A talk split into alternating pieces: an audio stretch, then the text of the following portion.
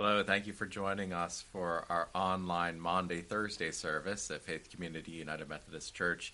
This is Maundy Thursday, April 1st, 2021. We have, throughout this season of Lent, we've been looking at the testing of Jesus, reading different stories about ways that Jesus was tested throughout his ministry and ways that he uh, approached handling those tests and, of course, passed all of the tests.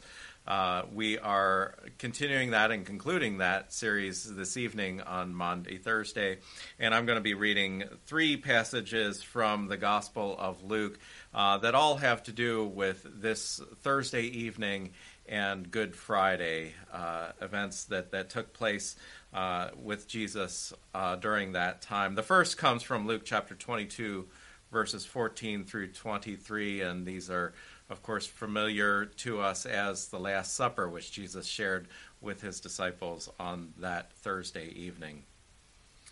When the hour came, he took his place at the table, and the apostles with him. He said to them, I have eagerly desired to eat this Passover with you before I suffer. For I tell you, I will not eat it until it is fulfilled in the kingdom of God. Then he took a cup, and after giving thanks, he said, Take this and divide it among yourselves. For I tell you that from now on I will not drink of the fruit of the vine until the kingdom of God comes. Then he took a loaf of bread, and when he had given thanks, he broke it and gave it to them, saying, This is my body, which is given for you. Do this in remembrance of me. And he did the same with the cup after supper, saying, This cup is poured out for you as the new covenant in my blood. But see, the one who betrays me is with me, and his hand is on the table. For the Son of Man is going as it has been determined, but woe to that one by whom he is betrayed. Then they began to ask one another which one of them it could be who would do this. Our second reading comes from later in Luke chapter 22, verses 39 to 46, and this is after the after the supper that evening and, and after the other teachings of Jesus in the upper room, and he and his disciples made their way to the Garden of Gethsemane. He came out and went, as was his custom, to the Mount of Olives, and the disciples followed him. When he reached the place, he said to them, Pray that you may not come into the time of trial. Then he withdrew from them about a stone's throw, knelt down, and prayed, Father, if you are willing, remove this cup from me. Yet not my will, but yours be done. Then an angel from heaven appeared to him and gave him strength. In his anguish he prayed more earnestly, and his sweat became like great drops of blood falling down on the ground. When he got up from prayer, he came to the disciples and found them sleeping because of grief.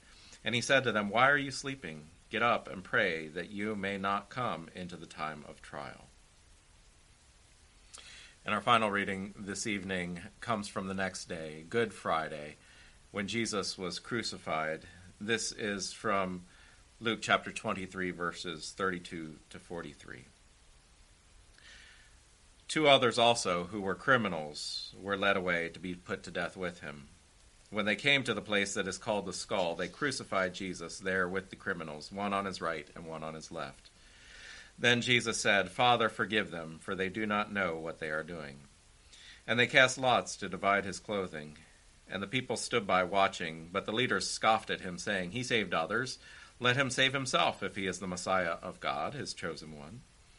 The soldiers also mocked him, coming up and offering him sour wine, and saying, If you are the king of the Jews, save yourself. There was also an inscription over him, This is the king of the Jews. One of the criminals who were hanged there kept deriding him and saying, Are you not the Messiah? Save yourself and us. But the other rebuked him, saying, do you not fear God, since you are under the same sentence of condemnation? And we indeed have been condemned justly, for we are getting what we deserve for our deeds, but this man has done nothing wrong. Then he said, Jesus, remember me when you come into your kingdom.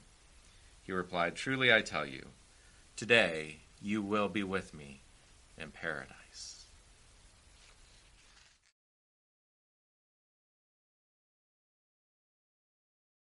The testing of Jesus. That has been our theme throughout this season of Lent. For us, it has been just over 40 days. For Jesus, the testing lasted throughout his public ministry, which was probably a good three years. That's a long time to be tested. And Jesus was tested in just about every way imaginable by just about every person in his life throughout those three years.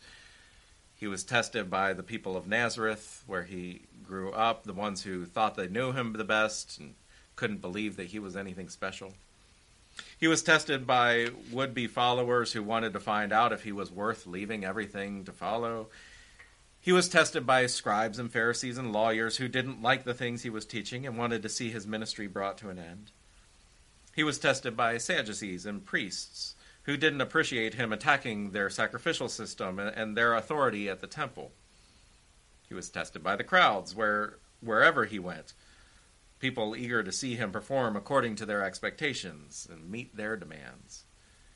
He was tested by his closest followers, even by Peter who didn't like where Jesus was head, headed when he started talking about the cross. He was even tested by his own family, who didn't understand the things that he was doing. And they tried to convince him to come back home with them. Most of all, Jesus was tested by Satan. In all of these various tests, through all these variety of people, Satan was at work, trying to divert Jesus from his mission trying to trip Jesus up, trying to steer him off course. We saw that first in Jesus' dramatic encounter with Satan in the wilderness during his 40 days of fasting when the devil presented Jesus with a series of temptations. We read about that on Ash Wednesday.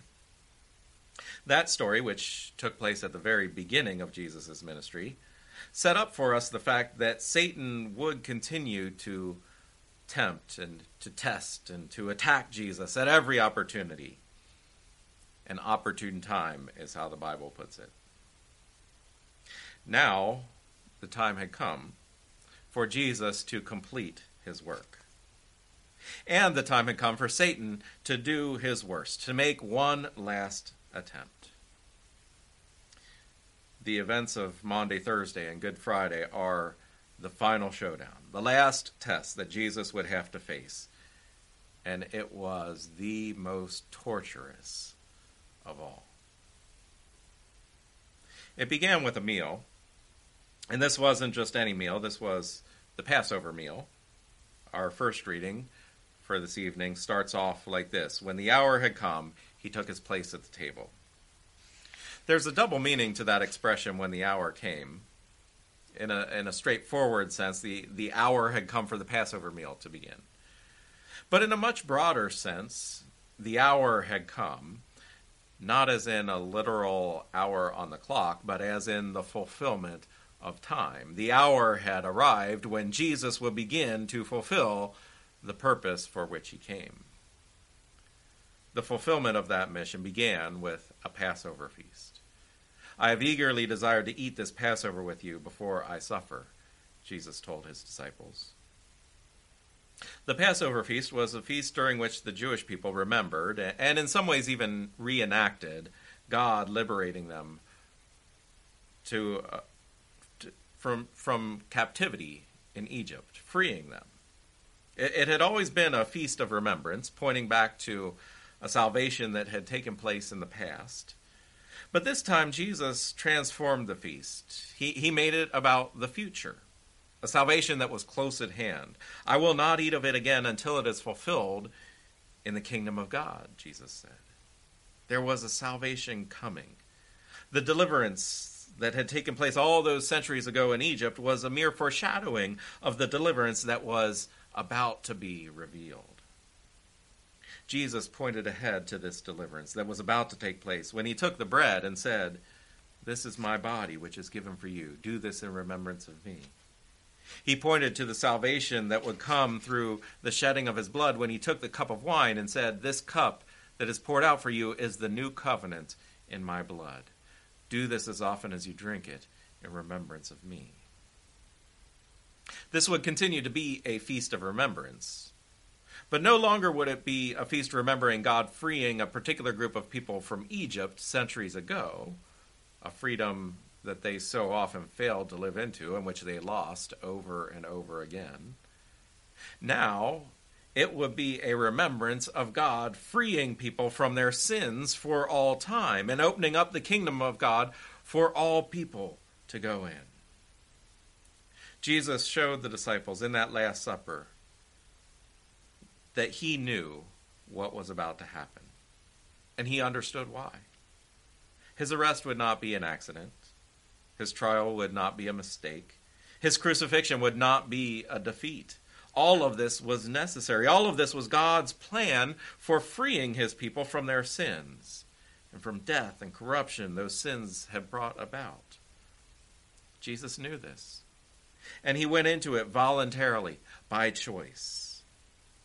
He went through with it out of love. But that wouldn't make it any easier. It would still be excruciatingly painful. This would be the most difficult challenge Jesus had ever faced, the most difficult challenge anyone could ever face. Because remember these two things. Number one, Jesus hadn't done anything to deserve what he was about to go through.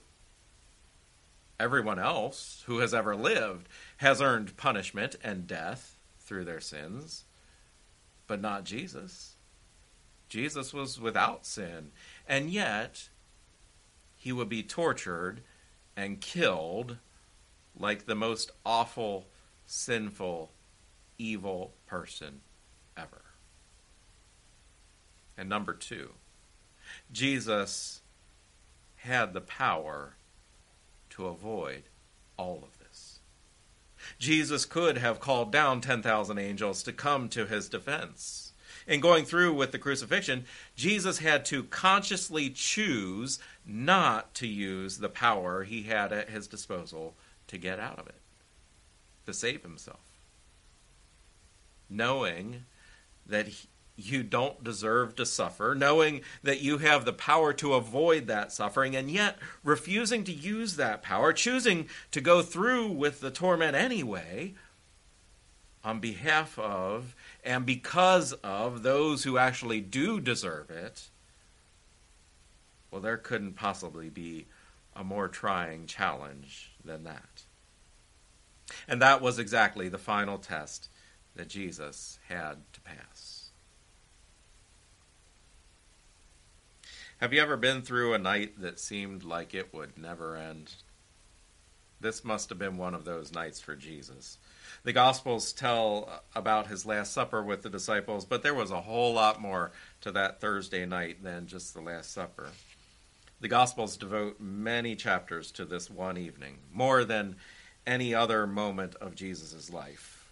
There are disputes among the disciples about which of them is the greatest. There's the story of Jesus washing the disciples' feet and telling them to do likewise.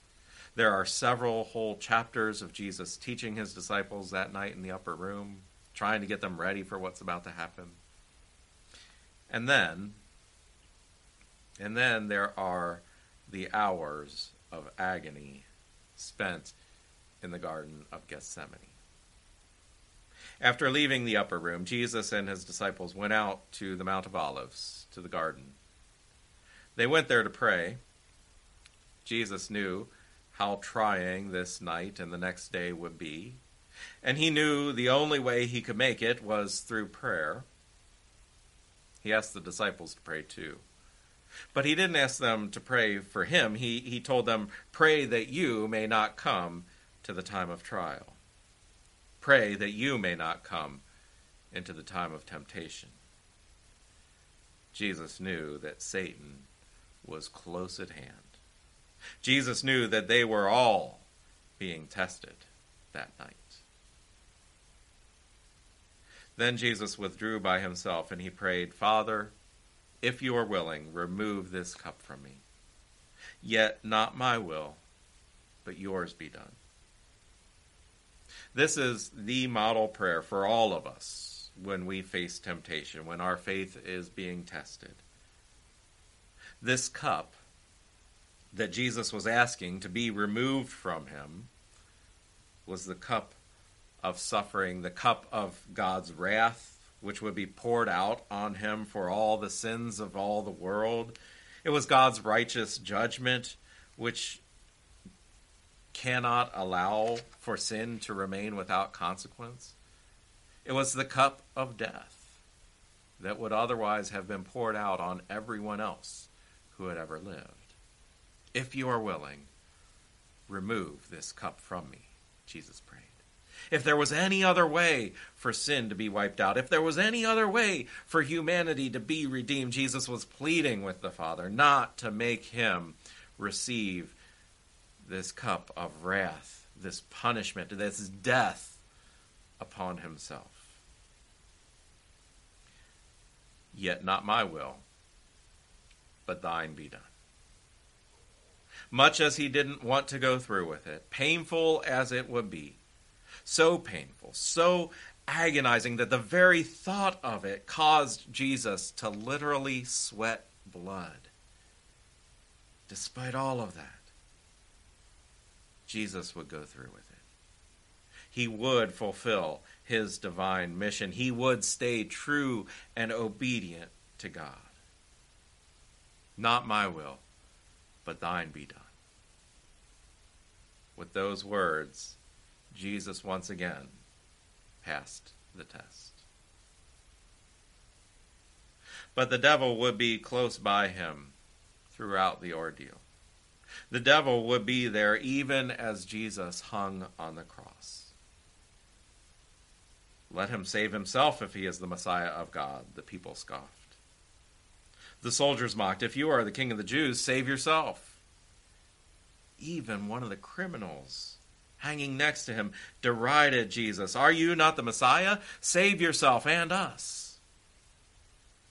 These taunting words, these challenges to prove himself, these temptations to use his power, they were the same temptations Satan had thrown at him in the wilderness three years before. If you are the Son of God, turn these stones into bread.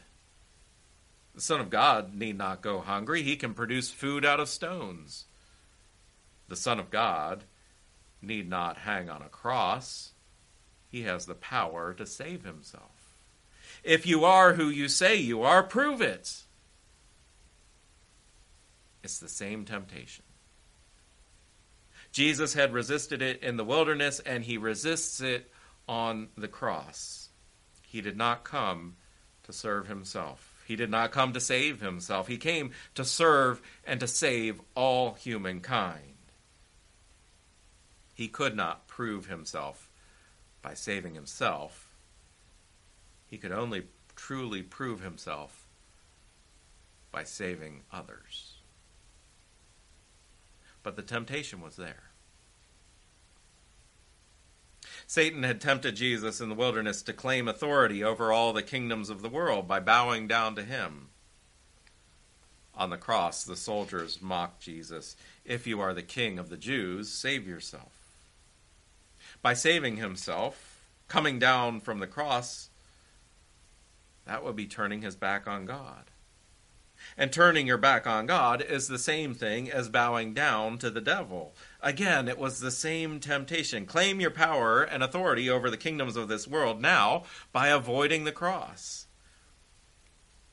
Jesus' power and authority came only by enduring the cross. But the temptation was there. Satan had tempted Jesus to throw himself off the pinnacle of the temple so that God would send angels to rescue him. The criminal hanging next to Jesus said, Save yourself and us. And Jesus could have done it. Jesus could very well have called down the angels to take all three of them off the cross, to keep them all safe. But what would that accomplish? Only a temporary salvation. Eternal salvation for all humankind would be lost. But the temptation was there. These were all the same tests that Jesus had faced for three years. He faced them at the beginning of his ministry in the wilderness. Now he faced them a final time on the cross throughout it all, Jesus kept his eyes fixed on eternity. Throughout it all, through every trial and test that he faced, Jesus remained faithful to God's eternal plan. That is what gave him the strength to endure. He didn't call on any supernatural powers to ease his suffering. He didn't conjure up some miracle by which he couldn't feel his the lashes on his back or the nails going through his hands. Jesus felt every bit of the pain. He suffered it all. And he did it all for us. For you and for me. He did it to save us. He went through all that torment so that we could be welcomed into God's kingdom, so that we can be adopted into God's family. Jesus went through that time of trial so that we wouldn't have to. Jesus passed every test so that we could get the reward. Jesus suffered the torment of death so that we can receive the gift of life. Jesus hung on the cross and died so that we can live with him in glory. Thanks be to God for his amazing love poured out for us in Jesus Christ. And now we get the privilege of experiencing that amazing love once again, just as the disciples did on that Thursday evening in the sacrament of Holy Communion. And so I invite you now to pray with me as we prepare to receive the sacrament. Father Almighty, creator of heaven and earth, from the earth you bring forth bread and create the fruit of the vine. You formed us in your image, delivered us from captivity, and made covenant to be our sovereign God. You fed us manna in the wilderness and gave grapes as evidence of the promised land. When we had turned aside from your way and abused your gifts, you gave us in Jesus the crowning gift. Emptying himself that our joy might be full, he fed the hungry, healed the sick ate with the scorned and forgotten, washed his disciples' feet, and gave a holy meal as a pledge of his abiding presence.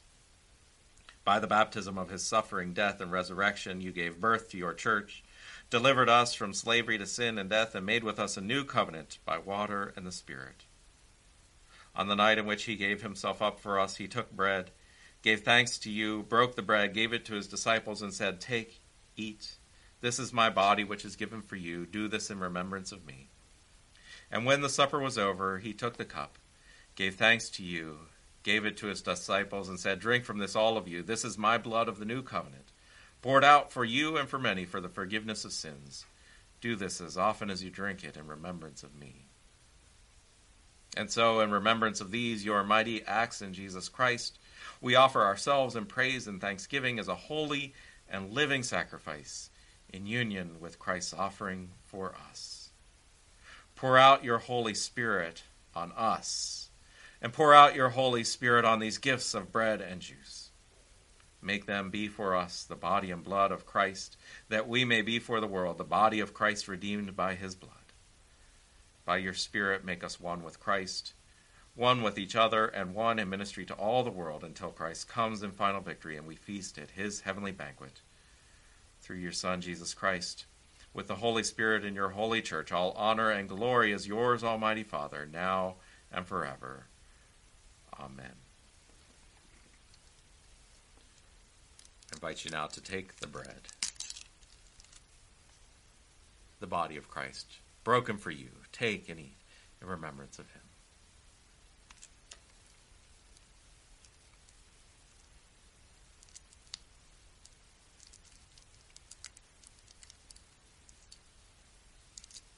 And now take the juice, the cup of salvation poured out in the blood of Jesus Christ. Take and drink in remembrance of him.